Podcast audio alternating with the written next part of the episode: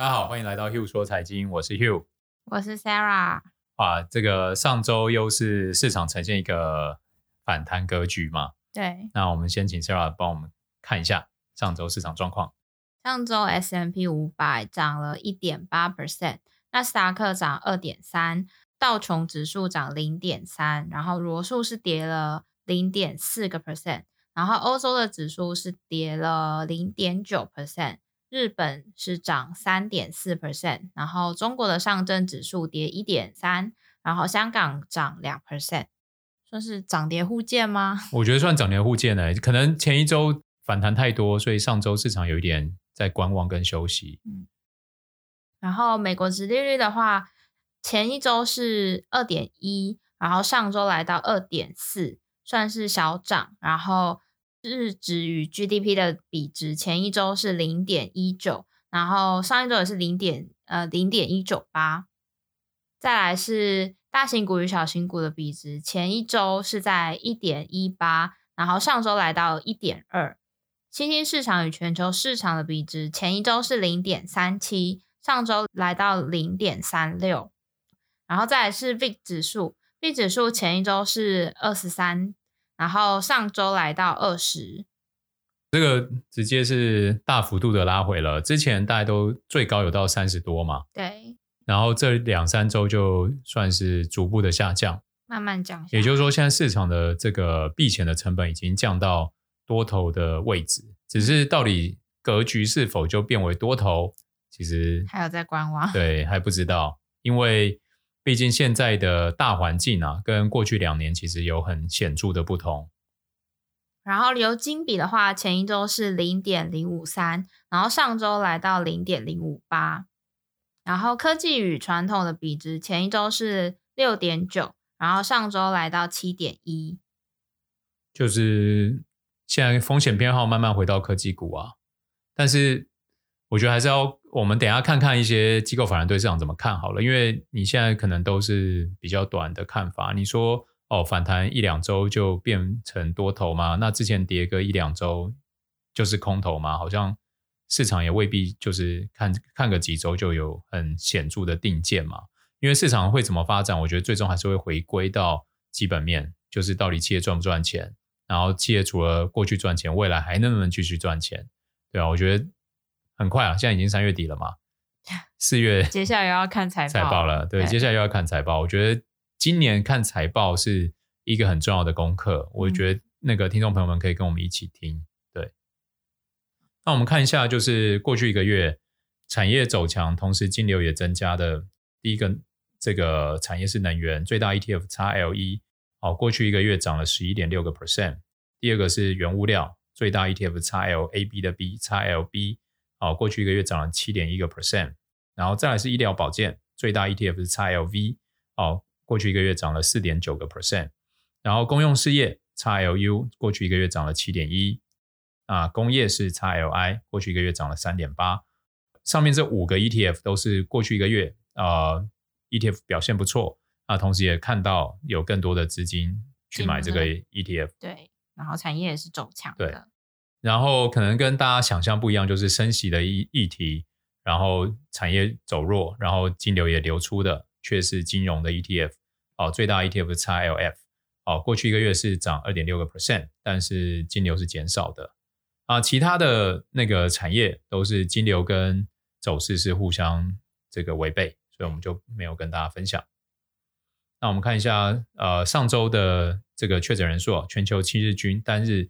一样在一百四十五万人左右，跟在前一周是差不多的。那我们接下来就请 Sarah 跟我们看一下啊、就是一些机构法人跟分析师的时间呢。好，首先是第一则，鲍威尔表示，联储会准备必要时在下次的会议上加息零点五个百分点。他在谈到遏制通膨问题的时候，态度比几天前更加激进。那根据我们上周有提到的会议点阵图预测。中位数显示，今年应该还会有六次二十五个基点的加息。不过上周鲍威尔也表示，如果联储会在综合多项数据资料之后，他们讨论的结果是需要以超过常规的力度来紧缩货币政策的话，即使利率超过中性水平，并且达到限制经济成长的程度，他们会在一次或者是多次的会议上把加息的幅度提高到二十五个基点以上。那也暗示着在下次的会议，也就是五月三号、四号的会议上，还有之后的几次会议上，不排斥升息超过二十五个基点，也就是可能会升息两码。那态度比几天前更加激进。之后有多位的联储会官员表达支持鲍威尔的言论，然后也因此，所以高盛认为五月还有六月的会议可能会分别都加息两码。哦，这真的算是非常非常激进的做法哦。在过去几次升息循环，已经很少一次加息两码这件事情。然后，对，Hugh 对这件事情现在渐渐没什么看法，就平静的接受它。我们接下来看下一则。好，下一则是 Morgan Stanley 的首席美国股票分析师表示，前一周跟上一周无非是一次凶险的熊市反弹。反弹或许还没有结束，但这是一次逢高卖出，并且采取更防御姿态的好机会。那标普五百指数在前两周的反弹，创下了二零二零年十一月以来的最大的单周涨幅。不过今年以来，标普五百指数还是下跌了超过六个 percent。那 Morgan Stanley 认为，美国经济处于一个周期末尾的扩张阶段。应该要把投资组合做更防御的配置。我觉得其实他 Morgan Stanley 并不是要提醒大家说熊来了，熊要来了。我觉得未必是这样子，而是还是回归之前跟大家建议的哦，就是每一个人的财务状况并不一样。嗯，好，那每一个点为什么市场会很容易陷入混沌？为什么同一个点你想买，别人却有人想卖，或者是你想卖的时候却有人想买？是因为大家的财务规划不同，大家看到的时间点也不一样。有的人觉得我想要 hold 十年，嗯，然后过去这两周的价格实在太甜美，我就跳进去。但有的人可能只想要 hold 半天呐、啊，那可能半天的波动对他来说就已经是这个很高很高的风险了，对不对？那所以我觉得还是要回归，就是大家各自的财务状况，不要一昧的觉得说，哎，谁看多谁看空。那些我觉得并其实没那么重要，嗯，所以就是提提醒听众朋友们，就是就算听 Hugh 说财经，或是看很多财经媒体，那有的人会喊多，有的人会喊空，那我觉得大家第一个先想说，我愿不愿意承担接下来的风险嘛？那我假如我不愿意承担接下来的风险，那我要衡量的是，假如接下来有再反弹，我会不会觉得难过？因为我觉得投资都先先不是看到底你短期能赚或。少赔多少钱，而是你的这一套投资逻辑，你觉得它可不可以让你用一辈子？哦，因为我觉得投资都是有舍有得。嗯，你今天不愿意承担这个风险，那你当然市场在涨的时候，你也会少赚一点。但反过来，就是因为你今天不愿意承担这些风险，然后你也接受少赚的钱的时候，当市场修正的时候，其实就不就是如你所。呃，不能说如你所愿，而是就是这就是不是你要的东西。对对，那假如说你今天要想抢这个反弹，但是你又不想承担风险的时候，问题才会发生。那市场那时候假如又又又在跌，那怎么办？比如说阿里巴巴从三百块跌到一百五，哦，你看到新闻，查理蒙格就巴菲特的合伙人大举加码，你也觉得哦哦，这是很很漂亮的 timing 点，我就跳进去买，嗯、然后跌到一百。跌破一百，受不了出场，好像最低好像到七十七十几啊，对，七十七。好，那现在可能一百一十几块嘛。对，好，那就是假如你今天因为财务的状况，你在中间选择进出、进出、进出，其实真的都没有对错啊，对不对？就算你在七十七又卖了，那又怎么样？我觉得关键是说，因为买卖本来就一定会有赚有赔，但关键是你觉得你的这一条玩法。你给自己设定的这些框架，它可不可以让你自己走得很远？我觉得走得很远是指说，哦，我每次可能赚赔就是多少钱，我可能每次赚赔就是多少比例，哦，我心里是舒服的，而不是遇到一个什么我就马上调整，遇到一个什么我又调整。当然人都会学习，但是我觉得最终最终回归是整个投资的投资组合能不能让我觉得舒服，舒服才会长久嘛。我相信巴菲特他们在买 Apple，当初也是觉得看好，慢慢加码，然后持仓才会到现在这么高。对，然后 Apple 的涨跌，我觉得对他们来说，他们只是觉得反正舒服，一定都可以继续放。是、嗯、好公司，它跌也很正常。但是假如今天你的 portfolio 里面有，比如说像阿里巴巴啊，或是像蒙哥，我相信他也他可能也根本不觉得怎么样啊，反正就跌，但好公司继续持有，对不对？对，但是你就要想，他们这些投资哲学放在你身上，到底可不可以 work？对，嗯、所以。我觉得不是要一昧的去找很会报名牌的老师，我觉得真的不是这样，而是要去找真的跟自己比较贴近，哦，他的投资哲学是你使用上面觉得哇好自在的那一种，那真的就会恭喜你，你就照那个投资哲学，因为你会很清楚知道有大师在前面，他的舍与得各是什么，然后你就把它，因为很自在嘛，你就可以套直接套用。嗯，然后我比较鼓励听众朋友们是往这个方向去慢慢探索。哦，自己在投资的路上到底想要怎么样做才能走得比较远？那因为真的投资太多太多太多太多种方法啊，那都是假如你都用成败论英雄的话，我觉得每一个 timing 点都会有人被每都会有大师被否定，那也是每一个 timing 都会有大师被肯定。对，但是你就算肯定或否定他们，说真的干我们什么事情？对，对不对？还是要回归。他们的方法，他们的哲学，到底可不可以让我们可以在人生旅途上，就是把这件事情做得更好嘛，更舒服？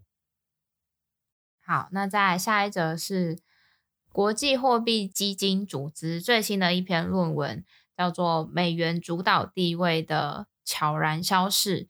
这篇论文当中发现，过去二十年来，美元在全球储备货币中的占有率一直在慢慢的下降。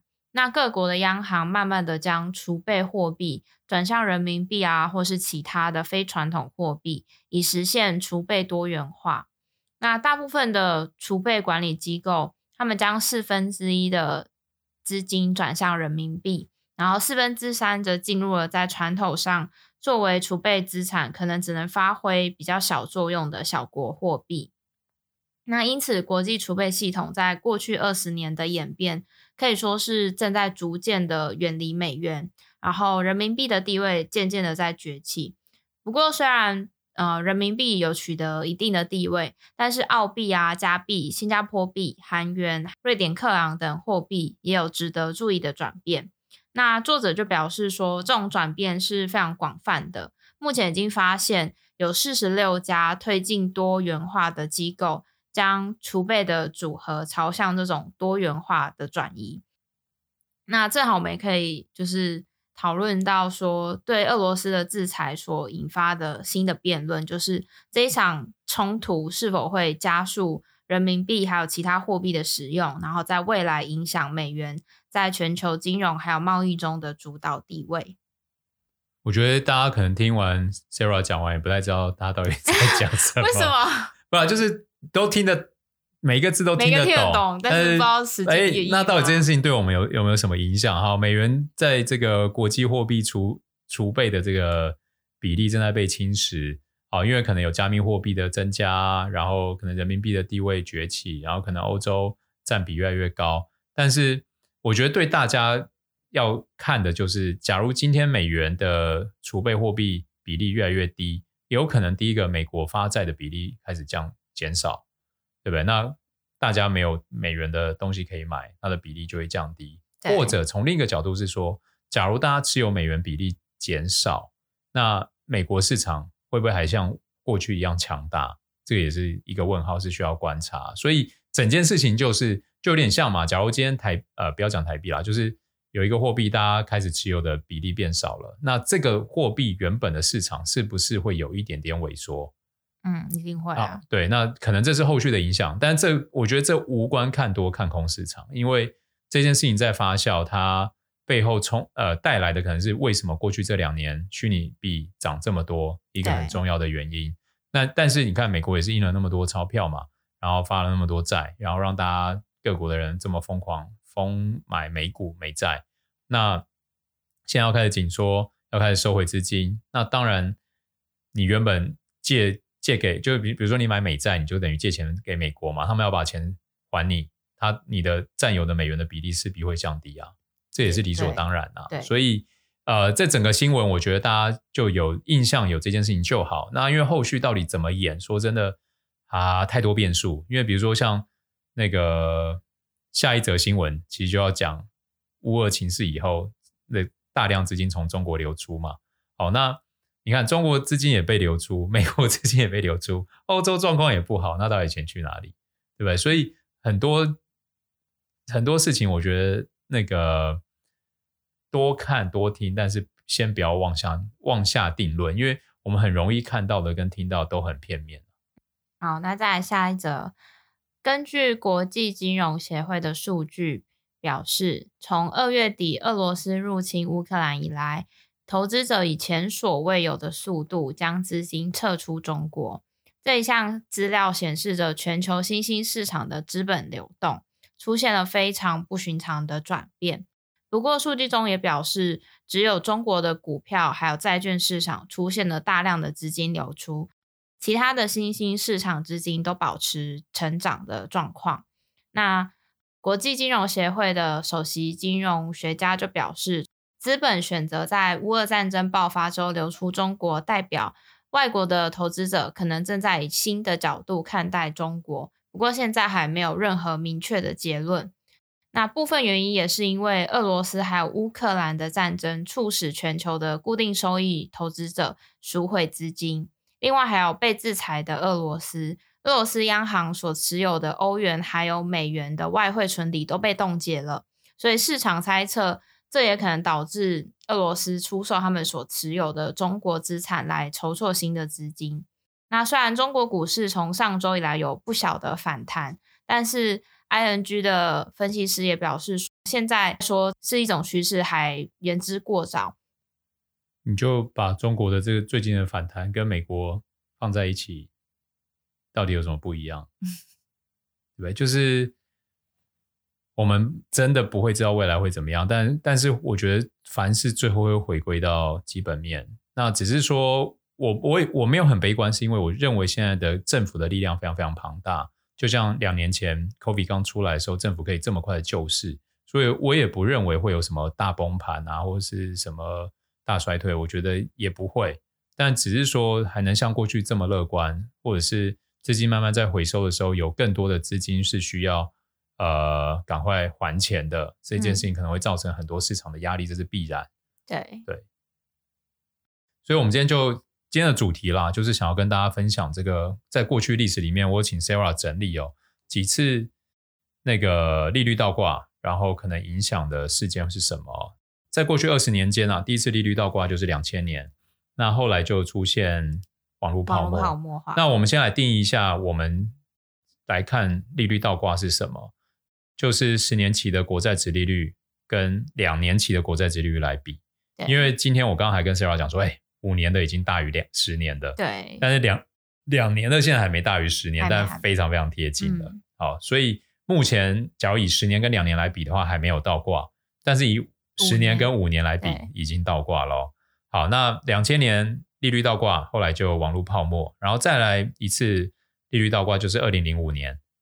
好，那后来就零八年次贷危机，那零五年你看哦，也就是说，就算我们现在二零二二年利率倒挂，然后我们都知道利率倒挂可能造成经济衰退，你觉得联准会那些天才们不知道吗？当然知道啊，对，他们一定也知道嘛，那他们却选择加息，就是因为他们认为现在有更眼前更有当务之急要解决的问题去解决，所以我觉得历史都会给我们很多的教训，然后我也相信，呃。这个厉害的联准会官员们，他们也都知道。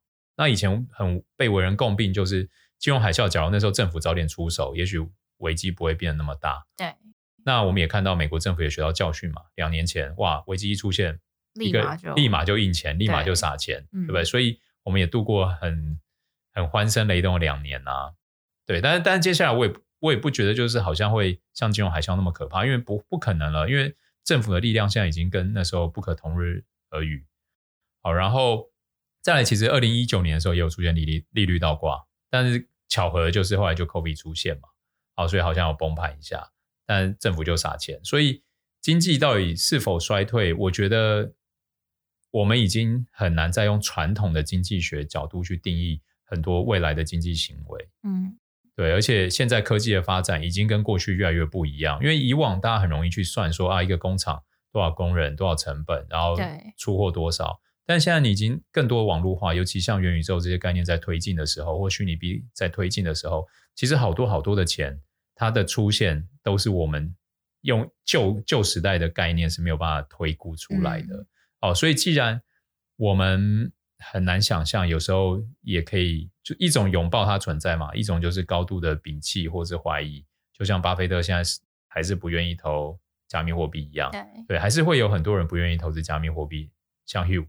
好，那也会有人早就已经在加密货币赚了盆满盆满钵满。对，好，所以每一个人要承担的、想要得到的本来就不一样啊。时势造英雄，英雄造时势，还是提醒大家回归自己，觉得你的这个投资哲学或逻辑可不可以会不会让你走的比较久？我觉得这这是一个很重要很重要的关键啊。好，那我们看一下，就是这次的政府政策，假如。呃，在二零一九年，就最近的这一次啊，在倒挂当下立刻实施降息政策来救市的话，当时的倒挂就会出现在可控的范围。好，那在那大家就一定会问嘛，那为什么在前两次联总会不降息，啊、倒挂了嘛？就是你短天期已经比长天期还长，你为什么不赶快降息，把短天期压下来？嗯，好，那答案就是因为当时的 CPI 是高于三个 percent。而且正在升息的循环里面，对。那最近的 CPI 已经到七 percent，七个 percent，你看，所以对他们来说，这真的是一个十，应该算是近三四四十几年最可怕、最可怕的 CPI 数字了。真的是，而且而且这个数字已经是他们呃，就是大家知道 CPI 数字其实是会去头去尾，嗯、然后会有一些比重，对。好，所以这个数字是相对客观，但不是绝对客观，因为做不到绝对客观，所以。都已经相对客观，然后它数字还这么惊人的时候，对美国政府来说，第一件事情就是解决这个问题。先把这个问题解决了之后再说。因为呃，九几年的时候，记得那个那时候也是进入这种停滞性通膨，那时候美国把利率升到十几个 percent，但是两年内也把通膨压下来。但那时候我们经济衰退其实是有，那先把那个通膨压下来，再来救经济。嗯，对对对，因为假如通膨不压下来，经济也救不起来。对对，所以我们也要体谅联准会现在陷入了两难。那但是现在我觉得市场某一个层面啦，是进入一种预测联准会的预测，就是、哦、对大家都会在想联准会要怎么做。对，反正他们现在要先升息，然后之后又有经济衰退，所以之后又会降息，所以反正最后又会宽松，所以我现在就来做宽松的布局。要看市场到底对，对不对？就是我已经知道你 你知道的知道这样子。对好，那就反正就这这个又是 投资的哲学了啦，嗯、对啊。所以那个到底会不会经济衰退？当然，我们就因为这一次的衍生其实跟早期的通胀会比较像，就是来自于最源头的那边供货开始出现问题啊，源头那边涨价这件事情，其实长期拉拉升的话，你很容易会进入通缩嘛。这就是全世界经济学家最不敢面对的问题。那我觉得现在联准会想要先把那个通胀解决，然后再解决经济衰退。